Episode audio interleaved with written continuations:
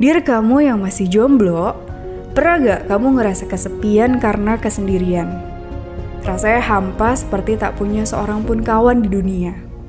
Tiba-tiba hatimu nelangsa, tak tahu apa sebabnya. Sebagian orang menyalahkan belahan jiwanya yang belum juga hadir menyapa. Kalau begitu, mungkin kita perlu belajar dari seorang ibu di Palestina yang tinggal sendiri di rumah, menunggu anaknya pulang selama 40 tahun dari muda hingga senja, dia percaya anaknya akan kembali. Tak berkurang usahanya mencari sang buah hati, tak surut doanya di malam hari. Apa dia kesepian?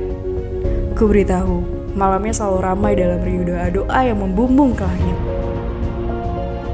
Kalau begitu, mungkin kita perlu belajar dari seorang lelaki paruh baya yang baru saja dibebaskan Israel setelah 30 tahun lamanya.